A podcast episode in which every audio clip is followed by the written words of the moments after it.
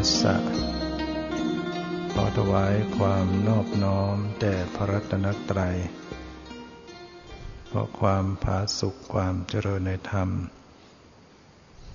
จงมีแก่ญาติสัมมาปฏิบัติธรรมทั้งหลาย ต่อไปนี้ก็พึงตั้งใจฟังธรรมะเป็นหลักธรรมคำสอน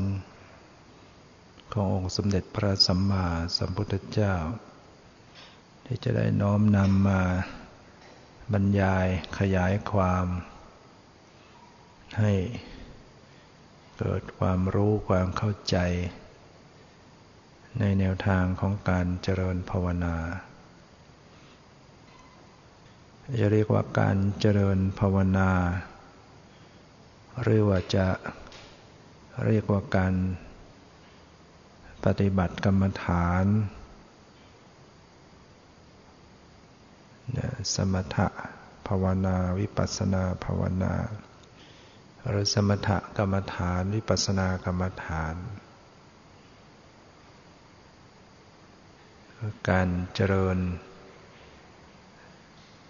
สติปัญญา การอบรมจิต การฝึกจิต จะเรียกเรียกว่าการใช้ทำการทำความเพียรปารกความเพียร ในที่นี้ก็เพียรทางใจ เพียรภาวนา เพียรมีสติสมัชัญญะอยู่ ซึ่ง ถือว่าเป็นสาระ เป็นประโยชน์ ที่สูงค่าที่สุด กว่าการกระทำอื่น ๆ ใด ๆ ฉะนั้นการที่ ท่านทั้งหลายได้นำพาชีวิต เข้ามาสู่ การเจริญกรรมฐาน การอบรมจิต การฝึกหัดจิตใจ เจริญวิปัสสนากรรมฐานนี้ถือว่า ได้มีบุญบารมี ถ้าไม่มีบุญกุศลบารมีที่สะสมไว้ในอดีต ก็ไม่สามารถจะเข้ามาสู่ขั้นของการปฏิบัติได้ ต้องผ่านการคัดเลือก ผ่านการเข้ารอบมาหลายรอบ กว่าจะมาถึงรอบนี้ได้ รอบของการปฏิบัติวิปัสสนาถือไปถือว่าเป็นรอบสุดท้ายงั้นการที่ท่านทั้งหลายได้เข้ามา สู่การปฏิบัติวิปัสสนาอย่างนี้ ถือว่าได้ผ่าน เข้ารอบมาถึงรอบสุดท้าย เพราะว่ารอบนี้เป็นรอบที่ จะดำเนินเข้าไปถึง ความดับทุกข์ได้ เป็นรอบที่จะทำให้เกิดปัญญารู้แจ้งเห็นจริง สามารถที่จะละกิเลสได้ ตัดกิเลสได้โดยเด็ดขาดได้ เข้าถึงวิมุตติหลุดพ้นได้ เรียกว่าบรรลุมรรคผลนิพพานได้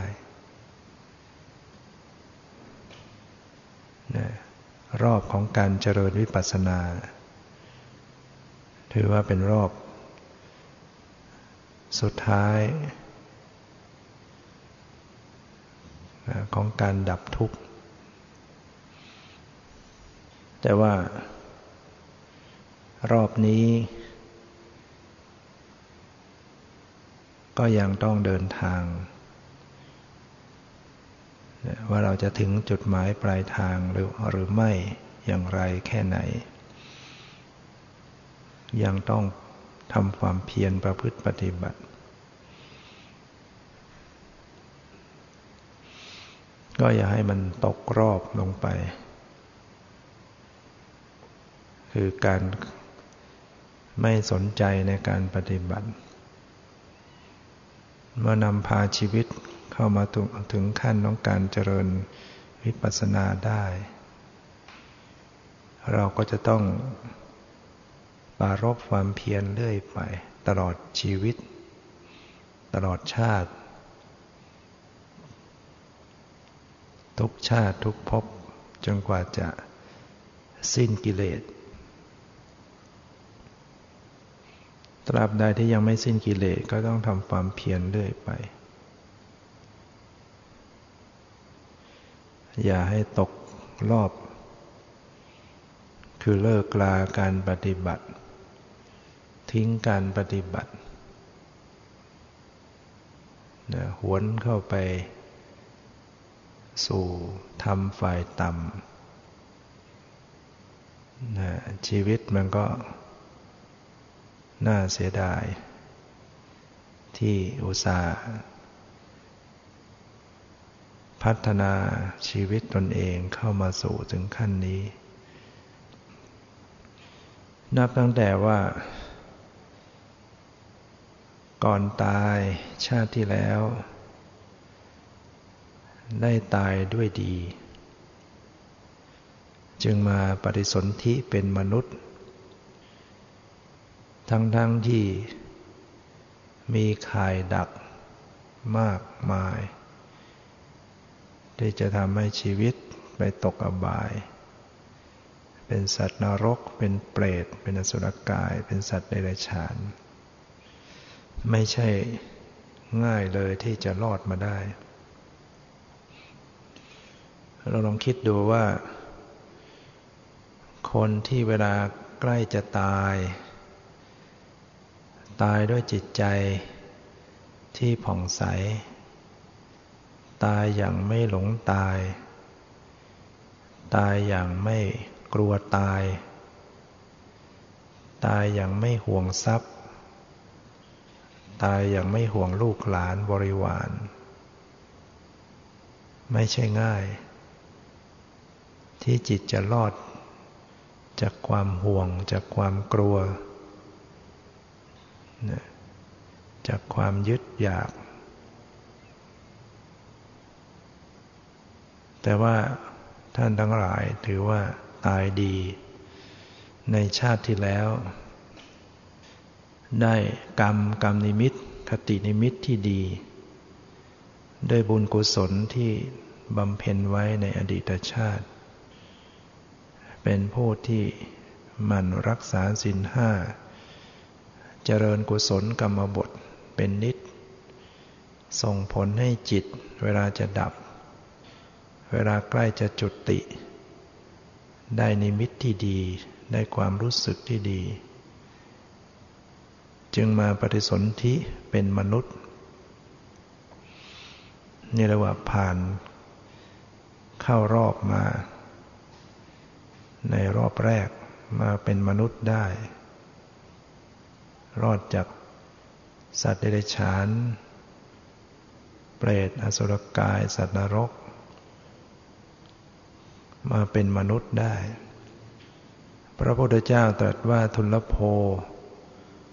มนุษย์สตะปฏิลาโภ การที่จะได้อุบัติบังเกิดขึ้นเป็นมนุษย์ เป็นสิ่งที่หาได้โดยยากในโลก นะเพราะว่ามนุษย์เป็นสัตว์อันประเสริฐ มีสติปัญญาสามารถ ที่จะสามารถพัฒนาตัวเองได้นะมนุษย์นะแปลว่าผู้ใจกล้า แต่ก็สามารถจะเอาความกล้าทำความชั่ว กล้าทำความดี กล้าทำความชั่วอย่างสูงสุดได้ทำความชั่วก็ทำได้อย่างสูงสุดฆ่าพ่อฆ่าแม่ก็ทำได้ฆ่าพระหันทำบาปอย่างร้ายแรงก็ทำได้ทำความดีก็ทำได้ถึงสูงสุดเป็นพระพุทธเจ้าได้มนุษย์เนี่ยมีใจกล้าหาญ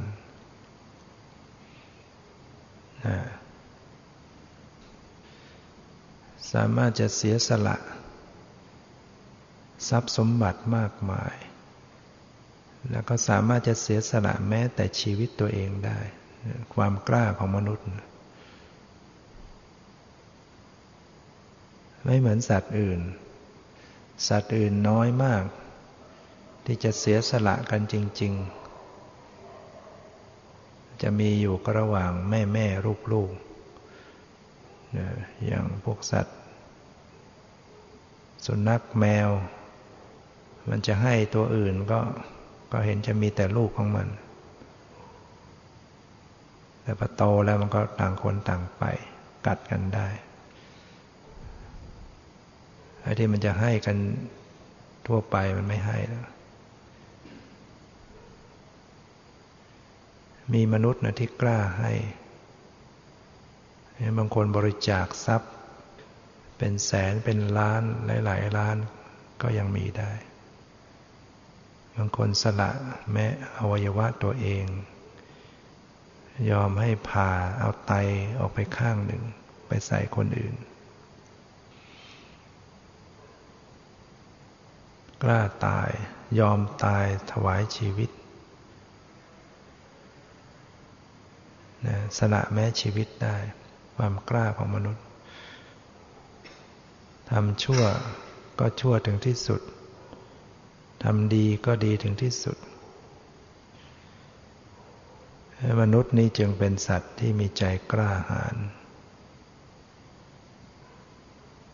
เป็นสิ่งเป็นภพที่หาได้โดยยาก เพราะว่ามนุษย์ เป็นภพภูมิที่สร้างบารมีได้ พระพุทธเจ้าทุกๆพระองค์ สมัยเป็นพระโพธิสัตว์คำว่าพระโพธิสัตว์ก็คือผู้ที่อยู่ระหว่างสร้างบารมีเพื่อเป็นพระพุทธเจ้ามีใจความตั้งใจปรารถนาที่จะเป็นพระสัมมาสัมพุทธเจ้า อยู่ระหว่างการสร้างบารมี เรียกเป็นพระโพธิสัตว์ ต้องมาสร้างในมนุษย์โลก สูงขึ้นไปไปเป็นเทวดาเป็นพรหมก็สร้างบารมีไม่ได้เช่นบางองค์ ต้องอธิษฐานจุติ จากโลกสวรรค์มาเป็นมนุษย์เพื่อสร้างบารมี เทวดาบางองค์ อธิษฐานตายจากสวรรค์ลงมาเพื่อสร้างบารมีเพื่อมาเป็นมนุษย์ พราะสวรรค์มันสบายทุกอย่าง นึกจะได้อะไรก็ได้ในระมิตได้ตามใจปรารถนา ความสบายเหล่านั้น จึงไม่เกิดการต่อสู้ จึงไม่เกิดความภาคเพียรไม่เห็นทุกข์เห็นโทษ ไม่เห็นภัยในวัฏฏะสงสารมันสบายทุกอย่างมันก็ไม่ต้องสร้างไม่ต้องภาคเพียรไม่ต้องอดทน เมื่อไม่มีความอดทน ไม่มีความภาคเพียร มันก็ไม่เกิดบารมีอะไร การที่จะตรัสรู้เป็นพระสัมมาสัมพุทธเจ้า หรือพวกเราจะตรัสรู้เป็นสาวก ก็ตามที ต้องเป็นผู้มีบารมีทั้งนั้น ต้องสร้างบารมีทั้งหมด ถ้าเป็นพระพุทธเจ้าก็ต้องสร้างบารมีมากหน่อย มากกว่าเพื่อน เป็นอัครสาวกก็สร้างบารมีรองลงมา หรือเป็นพระปัจเจกพุทธเจ้าก็สร้างบารมีรองลงมา จากพระพุทธเจ้า ถ้าเป็นสาวกทั่วไปเป็นพระหันโดยปกติก็สร้างบารมีกันมาพอสมควร ล้วนแล้วแต่ต้องสร้างบารมีมาทั้งนั้น และการสร้างบารมีนั้นต้องสร้างด้วยขันติ ความอดทน ด้วยวิริยะความเพียรโดยในบารมีสามสิบทัศหรือบารมีสิบทัศเนี่ยตั้งแต่ทานบารมี ต้องบำเพ็ญทาน การบำเพ็ญทานที่จะเป็นบารมีนั้น ต้องบำเพ็ญแบบเสียสละ ไม่ใช่ให้เพื่อรวยเพื่อสวยเพื่อเด่นเพื่อดัง แต่ให้เพื่อเป็นบารมี ให้เสียสละเพื่อสู่มรรคผลนิพพาน ให้ทานเสียสละอะไรต่าง ๆ เนี่ย เพื่อหวังความพ้นทุกข์ มันอย่างสมัยที่พระสัมมาสัมพุทธเจ้าองค์ปัจจุบัน ตอนเป็นพระโพธิสัตว์ ชาติที่สร้างทานบารมีอันยิ่งใหญ่ก็คือชาติที่เป็นพระเวสสันดรบริจาคทานยิ่งใหญ่ สละทรัพย์ สละ บุตรธิดา โอรส ธิดาหมด ตลอดทั้งชายยา สละได้ อันเป็นดวงใจอันเป็นที่รัก ดวงตาดวงใจสามารถจะสละเพื่อพระสัมมาสัมโพธิญาณถ้าคนมองเผินๆก็เหมือนกับเห็นแก่ตน เห็นแก่ตัว สละลูกภรรยา แต่ต้องนึกว่าการที่พระองค์ยอมสละนั้นนะเกลียดชังหรือเปล่ารูปอันเป็นที่รักดวงตาดวงใจ ไม่ได้เกลียดชัง และการที่บรรลุเป็นพระสัมมาสัมพุทธเจ้าเป็นเพื่ออะไร เป็นเพื่อตนเองหรือ ตามลำพัง ถ้าพระองค์จะบรรลุธรรมเนี่ยบรรลุไปนานแล้วตั้งแต่สมัยเป็นสุเมธาดาบทชาติ ถอยหลังไปสี่อสงไขยแสนมากับ ที่ได้พบพระพุทธเจ้าทรงพระนามว่าพัทธีปังกรพระสัมมาสัมพุทธเจ้า ตอนนั้นะจะบรรลุธรรมก็บรรลุได้แล้ว แต่ไม่เอา ที่จะเป็นพุทธเจ้า การจะเป็นพระเจ้าต้องต้องสร้างบารมีต้องเสียสละต้องเจอปัญหาทุกข์ยากลำบาก กว่าจะได้มาเป็นพระเจ้า เป็นเพื่ออะไร ถ้าตามลำพังพระองค์สบายไปนานแล้วแต่เพื่อขนสัตว์หรือสัตว์ ให้พ้นจากทุกข์ นั้นจิตใจพระโพธิสัตว์นั้นไม่ได้มุ่งเพื่อตัวเอง จิตของโพธิสัตว์นั้นมุ่งเพื่อผู้อื่นนะต้องการจะช่วยมหาหาชนเรามองเห็น สัตว์ทั้งหลายที่ต้องแก่ต้องเจ็บต้องตายต้องเศร้าโศก ต้องทุกข์ทรมานพระองค์มีความสงสาร มองเห็นชีวิตชีวิตของสัตว์ต้องมาตกทุกข์ระกรรมลำบาก ตายเกิดเกิดตายทรมานอย่างเงี้ยจึงคิดว่า เมื่อมันมีทุกข์มันก็ต้องมีทางดับทุกข์ได้ จึงบำเพ็ญบารมีเพื่อจะมาช่วยสัตว์ทั้งหลายให้พ้นจากทุกข์การสร้างบารมีต้องสร้างด้วยความยากลำบากนะทานที่ยอมสละ แม้แต่ชีวิต พื่อสัมมาสัมพุทธญาณเขาเรียกว่าทานปรมัตถบารมี ไม่ใช่ทำได้ง่ายคนเราที่สละชีวิตเนี่ยยอมตายได้เนี่ยชีวิตเป็นเรื่องทุกชีวิตจะหวงที่สุด ไม่มีอะไรเราจะหวงเท่ากับชีวิตแล้วแต่จิตใจพระโพธิสัตว์เนี่ยยอมตายได้ แล้วก็ยอมตายมามากกว่ามากหลายชาติที่สละชีวิต เป็นกระต่ายก็กระโดดเท่ากองไฟสละชีวิต เป็นบวชเป็นฤาษีก็ยอมสละชีวิตโดดให้เสือกินเป็นอาหารนี่อันต้องมีทานและบารมี ทานจะเป็นบารมีต้องบำเพ็ญในการเสียสละ เพื่อมรรคผลนิพพานถึงจะเป็นทานบารมี ทานทานอุปปารมี สละอวัยวะ ทานปรมัตถบารมีสละชีวิตได้ยันทานจะมีสามระดับ ทานบารมี ทานอุปปารมี ทานปรมัตถบารมี แล้วก็ต้องรักษาบำเพ็ญศีลนะต้องเป็นผู้มีศีล ฉะนั้นพระโพธิสัตว์ส่วนมากจะ ออกบวชทีกำเนิดเป็นพรามพอระยะหนึ่งก็ออกบวชบวชสมัยนั้นก็เป็นเลือสี เป็นนักบวชถือบวชแม้บางครั้งเกิดเป็นพระราชา พอได้ระยะหนึ่งก็ออกบวชนี่เรียกว่าเนคขมมะบารมีบำเพ็ญเนคขมมะออกบวช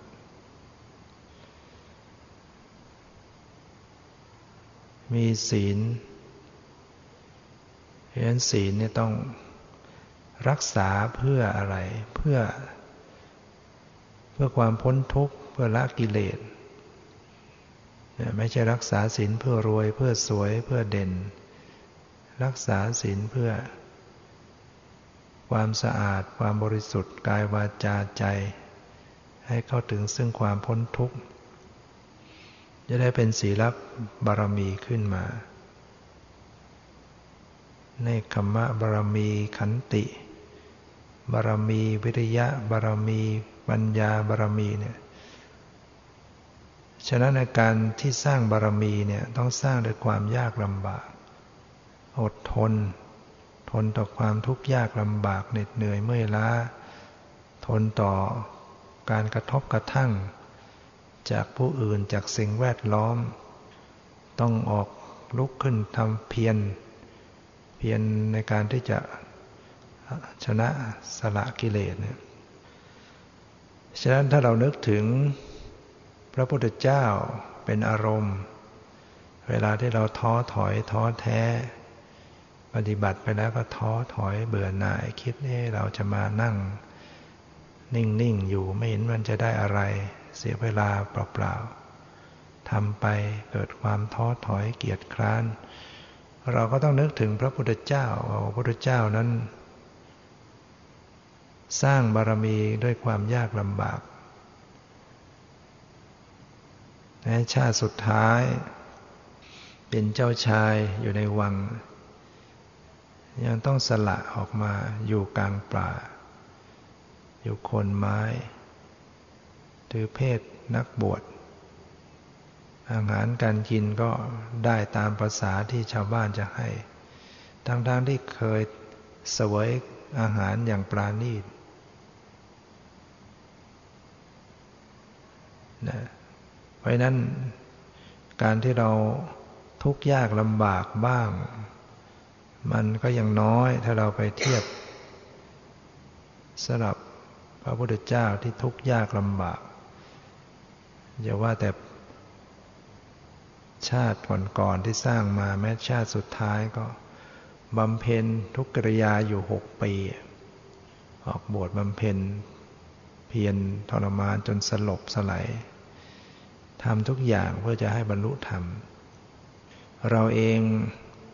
สบายกว่ากันเยอะ เพราะเรารู้คำสอนพระพุทธเจ้าท่านพระองค์ท่านไม่รู้มาก่อน ไม่มีใครมาสอนท่านได้ ไม่มีใครมาสอนทางเดินทางปฏิบัติ ก็ต้องลองทดสอบ ลองทรมานตัวเองเพราะว่าสมัยนั้นเขาคิดว่าการจะสิ้นกิเลสนั้นจะต้องทรมานตัวเองให้หนักรองก็ลองมาหกปีไม่ได้ผล จนอดอาหารจนผอม ก็ไม่บรรลุธรรม ฉะนั้นการที่เราอาศัย พระพุทธเจ้าสอนไว้ชี้ทางไว้บอกทางเดินไว้ให้แล้ว เราสบายเยอะ เพียงแต่ว่าเราพยายามปฏิบัติตามคำสอน ภาคเพียรเพียรพยายามไปเท่านั้น เดินตามคำสอนที่พระองค์แสดงไว้ เราก็จะพบ จุดหมายปลายทางคือความดับทุกข์ดังนั้นเราต้องอดทนนะทนต่อความเหนื่อยเมื่อยล้ายากลำบาก หิวกระหาย ยุงเหลือบลิ้นไลอะไรต่างๆ ให้คิดว่านี่แหละ สร้างบารมีมันได้ความอดทนอดกั้น เราต้องต่อสู้ต้องเพียร ยิ่งมันยากลำบากเราก็แข็งแกร่งขึ้น ได้บารมีเพิ่มขึ้น ต้องอดทนมากขึ้น เป็นตบะนะการอดทนอดกั้น ก็เป็นตบะที่จะเผาผลาญกิเลสต้องมีสัจจะนะให้ตัวเอง สัจจะบารมี อธิษฐานบารมี เมตตาบารมี อุเบกขาบารมีบารมีสิบทัศทานศีล เนคขมมะ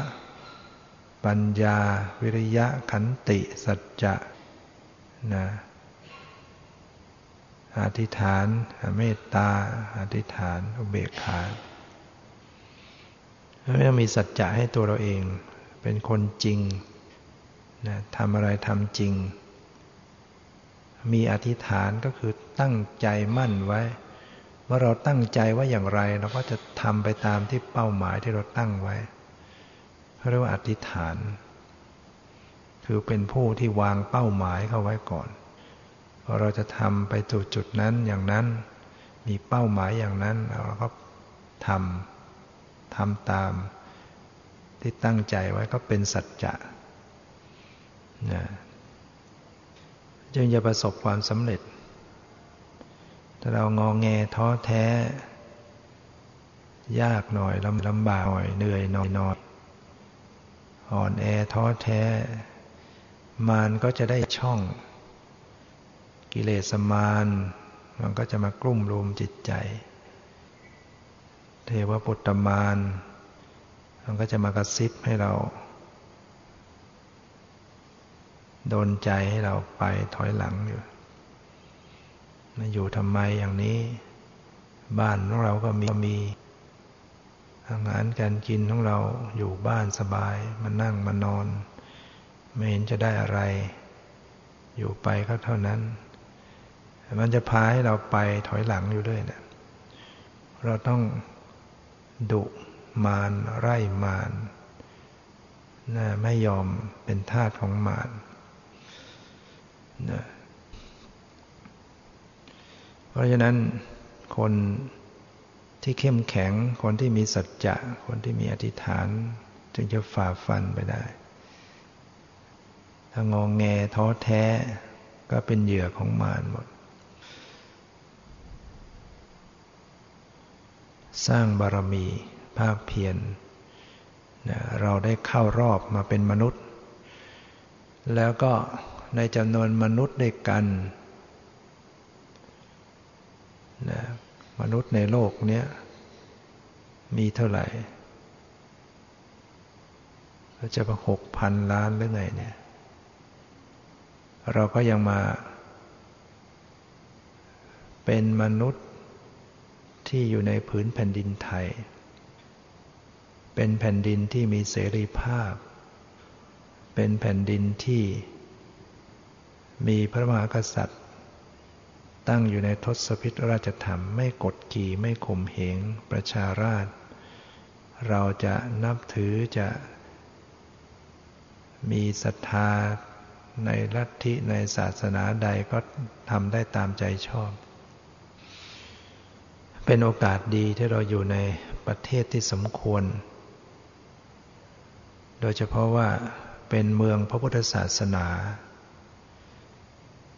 พุทธศาสนาในเมืองไทยเนี่ยนับถือกัน 90 กว่าเปอร์เซ็นต์ที่เป็นชาวพุทธ แต่เราก็ยังได้เข้ารอบว่าในจำนวนชาวพุทธ 90 กว่าเปอร์เซ็นต์เนี่ยชาวพุทธที่จะมีความเริ่มใสศรัทธาในพุทธศาสนาจริง ๆ จะมีกี่เปอร์เซ็นต์ ส่วนใหญ่ก็เป็นชาวพุทธโดยชื่อสมโนครัว แต่ไม่ไม่มีศรัทธาในพุทธศาสนา เป็นชาวพุทธโดยทะเบียน แต่ไม่มีศรัทธาจริง ไม่รู้คำสอนจริง ไม่เชื่อเรื่องกรรมเรื่องผลน้องกรรมนะบุญบาปไม่เชื่อ นรกสวรรค์ไม่เชื่อ มีมิจฉาทิฏฐิ มีความเห็นผิด มีแต่ทำบาป มีแต่ลุ่มหลงอยู่ในโลกิยะ เพลิดเพลินอยู่ในกามคุณอารมณ์ทำบาปทุจริตคิด มีโอกาสโกงได้ก็โกง มีโอกาสเบียดเบียนได้ก็เบียดเบียน เราไม่ได้เชื่อว่ามันบุญบาปมีจริง คนเหล่านี้มีจำนวนมาก แม้ว่าจะชื่อว่าเป็น ชาวพุทธ แต่พวกท่านทั้งหลายถือว่า ได้ผ่านคัดเลือกเข้ารอบมา เพราะเป็นมนุษย์ ที่เป็นชาวพุทธแล้วก็มีศรัทธา มีความเชื่อเรื่องบุญเรื่องบาป เชื่อเรื่องกรรมและผลของกรรม ซึ่งศรัทธานั้นไม่ใช่เป็นเรื่อง ย่อยๆนะใครที่มีศรัทธาถือว่าเป็นทรัพย์ เป็นอริยทรัพย์ เป็นทรัพย์ภายในเป็นดวงแก้ววิเศษ เพราะว่าถ้าเราไม่มีศรัทธาสักอย่างนะคุณธรรมทั้งหลายเข้ามาไม่ได้นะคุณงามความดีต่างๆเข้ามาไม่ได้ ถ้าขาดศรัทธา จะทำความดีก็ทำแบบเพื่อประโยชน์ตน เพื่อให้คนยกย่อง เพื่อให้คนเห็นว่าตัวเองดี อย่างที่เขาบริจาคทาน ประกาศให้ชื่อเสียง หาเสียงอะไรต่างๆ ไม่ได้ให้ด้วยจิตใจที่เชื่อว่ามันเป็นบุญเป็นกุศล ให้เพื่อหวังประโยชน์ แต่ท่านทั้งหลายถือว่าเป็นผู้ที่มีศรัทธา เชื่อว่ามีศรัทธา ไม่งั้นคงไม่เข้ามาอย่างนี้ได้ คือมีศรัทธาเชื่อว่าบุญบาปมีจริง กรรมมีจริง ผลของกรรมมีจริง นี่ถือว่าเราได้คัดคัดรอบคัดเลือกเข้ารอบมาอีกและในจำนวนผู้ที่มีศรัทธาด้วยกัน แต่ก็ไม่มีโอกาสจะทำความดี บางคนมีศรัทธาในระดับบริจาคทาน เชื่อว่าบุญมีจริง ก็ชีวิตก็มีแต่บริจาคทาน ให้ทานเนี่ยทำทำบุญที่ไหนก็ทำแต่ว่าไม่รักษาศีลก็ยังฆ่าสัตว์ตัดชีวิตเป็ดไก่ อะไรแล้วแต่ แต่บุญก็ทำถึงเวลาฆ่าก็ฆ่า โกงก็โกง โกหกก็โกหกได้ ไม่มีศีลเนี่ยคนเหล่านี้ก็ยังมีอยู่ในโลก ทั้งทั้งที่ อยากได้บุญทำบุญให้ทาน แต่ไม่มีศรัทธาในการจะรักษาศีลเนี้ก็มีอยู่ เราก็เหนือกว่าท่านเหล่านั้น เพราะเราศรัทธาที่จะเป็นผู้มีศีลด้วยนะที่มารักษาศีลกันได้บางคนมีศรัทธาในการรักษาศีล แต่ไม่อยากบริจาคทานก็มี บางคนมีศรัทธาในการบริจาคทานมี มีศรัทธาในการรักษาศีลแต่ไม่มีศรัทธาในการฟังธรรมพอจะให้ฟังธรรมเนี่ยโอ้รู้สึก ท้อถอยหนี หนีฟังธรรม ไม่อยากฟัง ไม่มีศรัทธาในด้านฟังธรรม สิ่งเหล่านี้ก็คิดว่าท่านทั้งหลายได้รอดมา เป็นผู้มีศรัทธาในการบริจาคทาน เป็นผู้มีศรัทธาในการรักษาศีล เป็นผู้มีศรัทธาในการที่จะฟังธรรม สนใจในธรรมะ คนบางคนถึงจะสนใจในธรรม ฟังธรรม รักษาศีลให้ทาน แต่จะให้ปฏิบัติกรรมฐานไม่เอาจะให้มันนั่งเจริญภาวนาเจริญสติไม่เอา รู้สึกมันยากลำบาก ให้ไปทำงานเอา ไปแบกไปหามไปทำอะไรเอา แต่จะให้มันนั่งกรรมฐานเดินจงกรมไม่เอาศรัทธาระดับนี้ไม่มี ไม่ใช่ง่ายนะถึงจะเข้ามาสู่การปฏิบัติเนี่ยจึงบอกว่า ท่านทั้งหลายนั่นเป็นผู้ที่มีบุญบารรมีมา จึงผ่านเข้ามาสู่การปฏิบัติได้ ไม่ใช่เป็นเรื่องที่ เกิดขึ้นได้ง่ายสำหรับคนที่จะมีศรัทธาถึงขั้นการปฏิบัติ และในจำนวนผู้ที่มีศรัทธาต่อการปฏิบัติเนี่ยก็ยังมีแยกออกไป คือไม่มีเวลา คนมีศรัทธาอยากปฏิบัติ แต่เขามีภาระ มีการงาน มีสิ่งที่รับผิดชอบครอบครัวการงาน ยุ่งเหยิงใน ชีวิตครอบครัวมาไม่ได้ ปฏิบัติไม่ได้ เก็บตัวปฏิบัติไม่ได้ ทั้งๆทที่มีศรัทธาอยากปฏิบัติ คนที่จะมาเข้าปฏิบัติได้จึงไม่ใช่ ไม่ใช่ธรรมดานะเพราะว่ามันฝ่าฟันผ่านมามาก ขั้นตอนที่จะเข้ามาถึงการปฏิบัติ และจำนวนคนที่เข้าปฏิบัตินั้น ที่จะปฏิบัติให้ถูกต้อง ก็ยิ่งแบ่งออกไปอีก บางคนศรัทธาในการปฏิบัติ แต่มันปฏิบัติไปในทางอื่น ปฏิบัติผิดเพี้ยนไปได้อีกให้ที่จะเข้าใจตรงๆในแนวทางการปฏิบัติ มันก็มีน้อยอีก น้อยลงไปอีก ไม่มีปัญญาที่จะเข้าใจ ว่าการเจริญวิปัสสนาจริง ๆ มันคืออะไรอย่างไร นั่นก็ไปทำเรื่องแต่สมาธิเท่านั้น ไม่ได้ทำมาทางปัญญา นั่นก็คือว่า ชอบเพ่งอยู่ในอารมณ์เดียว นิ่ง นิ่งดับ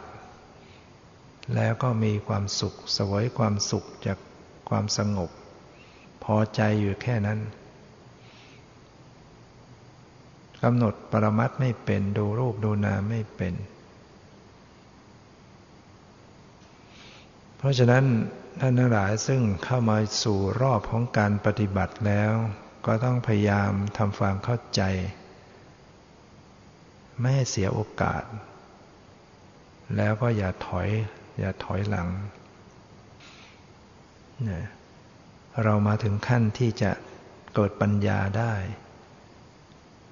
มีโอกาสที่จะรู้ธรรมะได้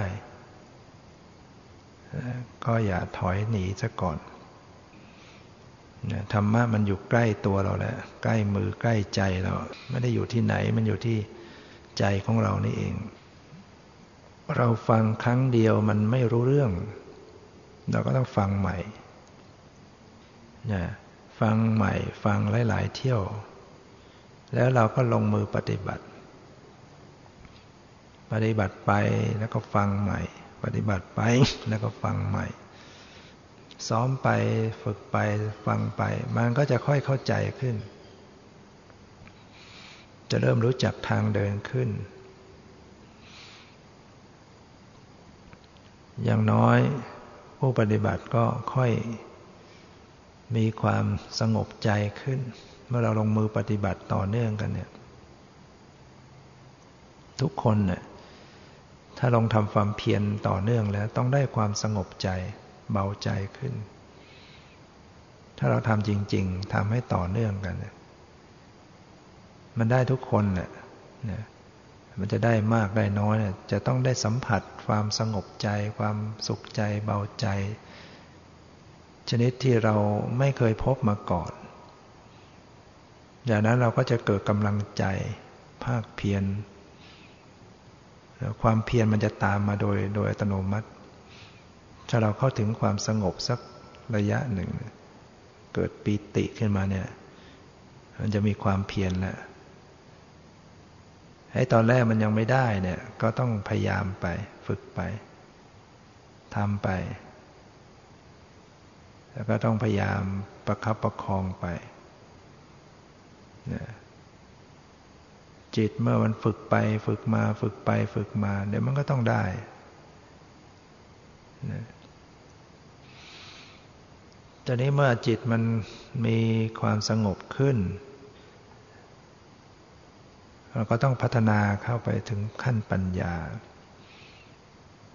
ปัญญาเนี่ยมันจะเป็นเรื่องของการศึกษาความเป็นจริง เราจะไปนิ่งเฉย ดับดิ่งนิ่งเฉยไม่ได้ มันต้องสังเกตต้องพิจารณาดูสภาวะความเป็นจริง ในกายในใจเนี่ยพิจารณาสภาวะตามความเป็นจริง ก็ต้องระลึกให้มันตรงตรงตัวด้วยตรงสภาวะด้วย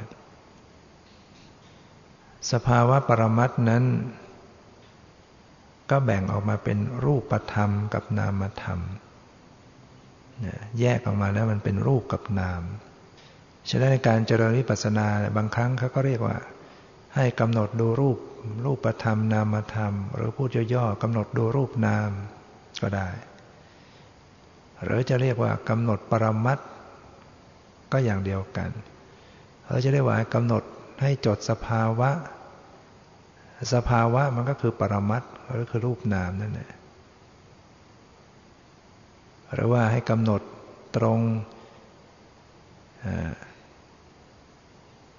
ธรรมชาติกำหนดให้มันจดธาตุให้ถึงธาตุธรรมชาติที่เป็นจริงมันสิ่งเดียวกัน หรือจะเรียกว่ากำหนดดูขันห้าก็ได้ รมัตธรรมเนี่ยมันก็คือขันห้านั่นแหละ หรือว่าให้กำหนดอายตนะ พิจารณาจนะสิบสองมันก็คือรูปนามนั่นเองอายตนะ หรือปรมัตนั่นเองกำหนดธาตุสิบแปดกำหนดอินทรีย์ยี่สิบสองกำหนดอริยสัจจะสี่กำหนดปฏิปฏิสบาเนี่ยมันเป็นสิ่งเดียวกันแหละ คือปรมัตธรรมหนีไม่พ้นเรื่องจิต เรื่องเจตสิกเรื่องรูป จิตเจตสิกรูปเนี่ยเอามาจัดก็จัดเป็นขันห้าเอามาจัดเป็นอายตนะก็ได้อายตนะสิบสองเอามาจัดเป็นธาตุมันก็ได้ธาตุสิบแปดเอามาจัดเป็นอินทรีย์ก็ได้เอามาจัดเป็นอริยสัจจะเนี่ยไปได้หมด ปรมัตธรรมสี่คือจิตเจตสิกรูปและก็นิพพาน นิพพานมันยังไม่มีถึง ถ้าเรายังไม่ได้เจริญวิปัสสนาถึงขั้นมรรคผล ไม่ถึงขั้นมรรคยานผลละยานก็ยังไม่ถึงนิพพาน นิพพานก็เป็นปรมัตเนี่ยเป็นปรมัตธรรมชาติอันหนึ่งยังไม่ถึงนิพพานมันก็จะมีเพียงจิต มีเจตสิกมีรูป ที่เราจะต้องกำหนดรู้ รูปนาม ปรมัต เราอย่าคิดว่าโอ้มันมากมายอะไรหลายอย่างฟัง เวลาปฏิบัติจริง ๆ มันไม่มากอะไรหรอกนะความรู้มันรู้แค่สิ่ง ดูรู้สิ่งที่ปรากฏนะกำหนดสิ่งที่ปรากฏเนี่ยมันจะไปยากอะไร ไม่ต้องไปจำอะไร คอยดูคอยรู้สิ่งที่ปรากฏในตัวในกายในใจอะไรปรากฏก็ดูอันนั้น อะไรปรากฏก็รู้อันนั้น เนี่ยสติปัญญามันก็ค่อยๆพัฒนาไป เราก็ฝึกดูรู้ในส่วนของกายไปก่อน เพราะว่ากายมันเป็นของหยาบ เป็นของที่กำหนดได้ง่ายนะกำหนดกายนับตั้งแต่ว่ากายยืน กายเดิน กายนั่ง กายนอน คอยมีสติตามรู้ไปเรื่อยๆ นั่งก็รู้ตัวในกายว่านั่ง นอนก็รู้ตัวกับกายที่นอนจิตไมาอยู่กับกายไว้ เดินก็รู้ว่ากายมันเคลื่อนไปก้าวไป แต่ละก้าวแต่ละก้าว ยืนก็มีสติรู้กับกายที่ยืนอย่างเงี้ย มันง่ายจิตให้มันเกาะอยู่กับกายไว้ หรือว่าดูกายในส่วนของลมหายใจไว้ ตั้งสติดูลมหายใจเข้าก็รู้ ออกก็รู้ เข้าก็รู้ ออกก็รู้ ยาวสั้นรู้ ปรับผ่อนลมหายใจ ให้มันนุ่มนวลละเอียดลงไป จิตมันอยู่กับลมหายใจอย่างนี้แค่นี้มันก็มีผลมากแล้วสามารถทำได้ถึงความสงบระงับ มีสมาธิ มีปีติมีความสุขได้ แล้วกำหนดเรื่อยไปเนี่ย จิตเมื่อว่ามันอยู่กับตัวเองมันก็มีสมาธิ แล้วค่อยพิจารณาลึกซึ้งลงไปถึงปรมัตถธรรม ดูรูปดูนาม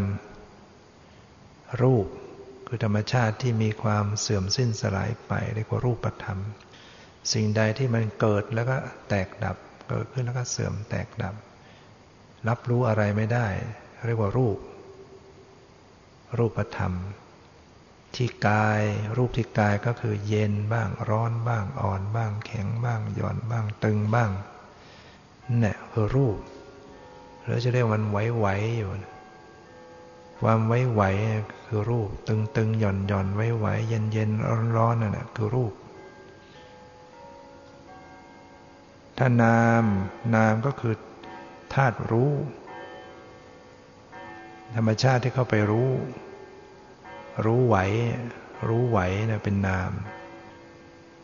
ความไหวเป็นรูป รู้ไหวเป็นนาม หรือความรู้สึก ความรู้สึกก็เป็นนาม รู้สึกอย่างไร รู้สึกพอใจ รู้สึกไม่พอใจ รู้สึกปีติ รู้สึกสงบนี่มันเป็นนามธรรมต่าง ๆ สี เสียงเนี่ยเป็นรูป สีก็เป็นรูป เสียงก็เป็นรูป กลิ่นก็เป็นรูป รสอาหารนี่ก็เป็นรูป รู้เป็นนาม รู้สี รู้เสียง รู้กลิ่น รู้รสเนี่ยเป็นนาม รู้สึกก็เป็นนาม เห็นเป็นนาม ได้ยินเป็นนาม รู้กลิ่น รู้รส รู้สึกสัมผัสเนี่ยเป็นนาม มันก็มีอย่างนี้ นะปรมัตธรรมมันไม่ได้เกิดที่ไหน มันเกิดที่ตาที่หูที่จมูกที่ลิ้นที่กายที่ใจ การเข้าไปพิสูจน์ก็คือสติทำหน้าที่ระลึกสังเกตพิจารณา ก็ระลึกอยู่ในในหกที่เนี่ยระลึกที่กายบ้างที่ตาบ้างที่หูบ้างที่จมูก ที่ลิ้นที่ใจทีส่วนทางตาทางหูมันกำหนดยากกว่า แล้วก็มากำหนดทางกายไปก่อน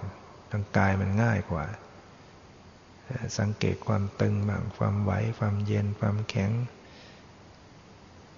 นะกำหนดรู้ไปเรื่อยๆ ต่อไปก็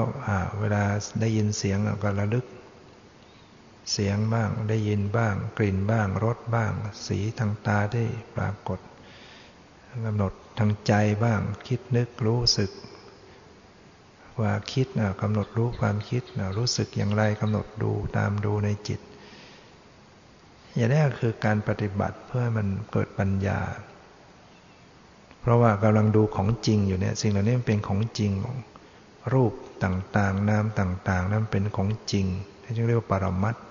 คือมันเป็นสิ่งที่มีอยู่จริง ๆ เสียงก็เป็นจริงได้กลิ่น กลิ่นก็เป็นจริงรสก็เป็นจริง เย็นร้อนอ่อนแข็งก็เป็นแข็งจริง คิดนึกก็เป็นจริง รู้สึกก็เป็นจริง ความปวดความเจ็บความเมื่อย ความชา ความร้อนความหนาวเป็นเป็นของจริงหมด เป็นสภาวะเป็นปรมัตเป็นธรรมชาติ ความคิดนึกก็เป็นของจริง พอใจโกรธโลภหลงก็เป็นของจริง ปฏิบัติวิปัสสนาก็คอยดูของจริงเหล่านี้เลิกรู้ไปรู้ไปมันก็รู้ตามความเป็นจริงจริงรู้ตามความเป็นจริง รู้อย่างไร ก็คือมันจะเกิดรู้ว่าสิ่งเหล่านี้มันเปลี่ยนแปลงมันเกิดดับ มันหมดไปสิ้นไป มันไม่มีแก่นสาระตั้งอยู่คงอยู่ยั่งยืนอยู่ มันมีแต่สิ่งที่เกิดแล้วก็หมดก็หมดไปสิ้นไปสลายไป มันก็เห็นว่ามันไม่เที่ยง เกิดแล้วเปลี่ยนแปลงเกิดแล้วดับไปก็ไม่เที่ยง รู้รู้เกิดปัญญาว่าไม่เที่ยง เห็นว่ามันเป็นทุกข์นะมันเป็นทุกข์จริง ๆ เพราะว่ามันต้องดับไป อาการที่มันดับไปเรียกว่าเป็นทุกข์แล้วก็บังคับก็ไม่ได้จะให้มันเกิดจะให้มันมันดับไม่ได้ขึ้นอยู่กับบังคับ สิ่งไปตามเหตุเกิดก็เกิด มันจะดับมันก็ดับไปไปไปปัจจัยของมัน ผู้ปฏิบัติไปมันก็จะเกิดปัญญาอ๋อมันก็ไม่ใช่ตัวตนอะไร บังคับอะไรมันไม่ได้มันไม่ เกิดมันจะดับมันเป็นไปตามเหตุตามปัจจัยการปฏิบัติวิปัสสนา มันจึงเป็นเรื่อง ไม่ได้ไปจัดแจงอะไรนะดูเฉยๆดูว่าเขาเป็นไปอย่างไร รู้เขาวางเขาปล่อยเขาไม่ได้ไปบังคับเขี่ยวเข็นอะไรเขาธรรมชาติก็เป็นยังไงก็เป็นอย่างนั้น หน้าที่คือดูรู้อย่างวางเฉยอยู่ แต่นี้ผู้ปฏิบัติมันคอยจะเผลอไม่วาง มันจึงกลายเป็นเรื่อง มันจึงทำให้ทำผิดไปเรื่อย ไปดูอะไรมันก็จะจัดให้เป็นอย่างนั้น เอามาเป็นอย่างนี้ ไม่เอาอย่างนั้นจะเอาอย่างนี้ มันไม่ใช่เป็นการศึกษาที่ดูจิดูอย่างแค่ดู มันไปกำกับการแสดงซะเองนะนะดูละครแล้วเราก็ไปจัดตัวละครเนี่ย มันก็ไม่รู้เรื่องตามตัวละครว่าก็จะเล่นอะไรอย่างไร เราต้องทำหน้าที่เป็นเพียงผู้ดูละคร ละครเขาจะเล่นบทยังไงก็เล่นไปสิจะเป็นตัวโกงตัวพระเอกนางเอกตลก เราจะดูเข้าไปแค่นั้น เฮ้ยเราปฏิบัติแล้วเราเราประคอยจะไปจัดตัวนี้ไม่เอา ตัวโกงไม่เอาจะเอาตัวพระเอกนางเอก จะเอาแต่สงบ จะเอาแต่ที่ดี ฟุ้งไม่เอา จะเอาสงบนะปวดไม่เอาจะเอาสบาย ถ้าเราไปคิดจัดอยู่อย่างนั้น จัดอยู่อย่างนั้น จิตเราก็วุ่นวาย แล้วก็ไม่รู้ความจริงของธรรมชาติ เพราะฉะนั้นเราต้องหัดวางเฉยนะธรรมะธรรมชาติก็จะแสดงอะไรอย่างไรก็เรื่องของเรื่องของเขา หัดดูเฉยๆ มันจะดูเฉยได้อย่างไร มันก็ต้องรู้ใจตัวเองอยู่เรื่อย ต้องมีสัมปชัญญะ มีสติสัมปชัญญะคอยดูรู้ใจตัวเองว่ามันจะเฉยหรือมันไม่เฉย มันอยากหรือมันไม่อยากทำอยู่เนี่ย มันปล่อยมันวางไหม เผลอไปยึด เผลอไปอยาก เผลอไปบังคับหรือเปล่า พระพุทธเจ้าจึงเตือนไว้เสมอว่า พึงละอภิชาและโทมนัสในโลกให้พินาศ จะกำหนดดูกายก็อย่ายินดียินร้ายกำหนดดูเวทนาก็อย่ายินดียินร้ายกำหนดจิตก็อย่ายินดียินร้ายกำหนดธรรมก็ยินยินดียินร้าย ท่านสอนให้วางใจเป็นกลาง ไม่คล้องแวะไปข้างยินดี ไม่คล้องแวะไปข้างยินร้ายนั้นผู้ปฏิบัติเนี่ยมันต้องสังเกตตัวเราเองใจตัวเราเองว่ามันตกไปข้างยินดีไหม ตกไปในข้างยินร้ายไหม เวลามันสงบ เวลามันเกิดปิติ เวลามันเกิดความสุข มันเข้าไปยินดี ติดอกติดใจเพลิดเพลินอยู่ไหม เวลามันไม่สงบ มันฟุ้ง มันปวด มันเจ็บ มันยินร้ายไหม มันเกลียดไหม มันชังไหม มันปฏิเสธไหม มันวางเฉยได้ไหม ต้องดูใจตัวเองไว้ ฝึกหัดใจตัวเองไว้มารู้ตัวรู้ใจ ปรับไปฝึกหัดไป จากการที่เคยวางไม่ได้เลย ก็เริ่มวางได้บ้างนะมันจะยากแต่มันก็ต้องหัดไป โดยคอยรู้อยู่ ก็จะรู้สึกว่าเออที่ก่อนมันวางไม่เป็น เดี๋ยวนี้มันก็เริ่มวางได้ ก่อนนั่งเวลาปวดทีไรก็กลุ่มกลุ่มตอนหลังเอาเวลาปวดเอ๊ะใจมันก็เฉยเฉยได้ ปวดก็รู้อยู่ กายปวดแต่ใจมันเฉยเฉยใจไม่เห็นมันเดือดร้อน เนี่ยมาเริ่มเริ่มเป็นขึ้น ฝึกหัดเริ่มทำได้ขึ้นก่อนเวลามันฟุ้งทีไรก็กลุ่มเกลียดไม่เอาจะเอาสงบ ต่อมาก็เริ่มวางดูฟุ้ง วางเฉยต่อฟุ้ง วางเฉยต่อฟุ้ง ไม่บังคับไม่ยินดียินร้าย เวลามันจะสงบขึ้นมาก็รู้ตัวรู้ใจไม่เข้าไปยินดีหลงไหล สติสัมปชัญญะรับรู้ ปล่อยวางคลี่คลาย เมื่อเราฝึกมากขึ้นมากขึ้น มันก็จะมีความสมบูรณ์พร้อม ทั้งรู้ทั้งละทั้งสังเกต รู้ด้วยละด้วยสังเกตด้วย สังเกตก็คือสังเกตความเปลี่ยนแปลงเกิดดับบังคับไม่ได้ รู้ถ้าไม่ละมันก็ยึดอารมณ์ละโดยไม่รู้มันก็ กลายเป็นทิ้งหนีอารมณ์ ก็ไม่ได้ วิปัสสนาไม่เช่นทิ้ง ไม่เช่นหนีต้องดูต้องรู้ต้องพิจารณาสิ่งที่ปรากฏ แต่ก็รู้อย่างวางเฉยรู้อย่างเป็นกลาง ทั้งรู้ทั้งละทั้งสังเกต ทั้งปรับพรอยู่นะอันนี้ก็เป็นแนวทางแห่งการที่เราจะดำเนินไป ซึ่งเราก็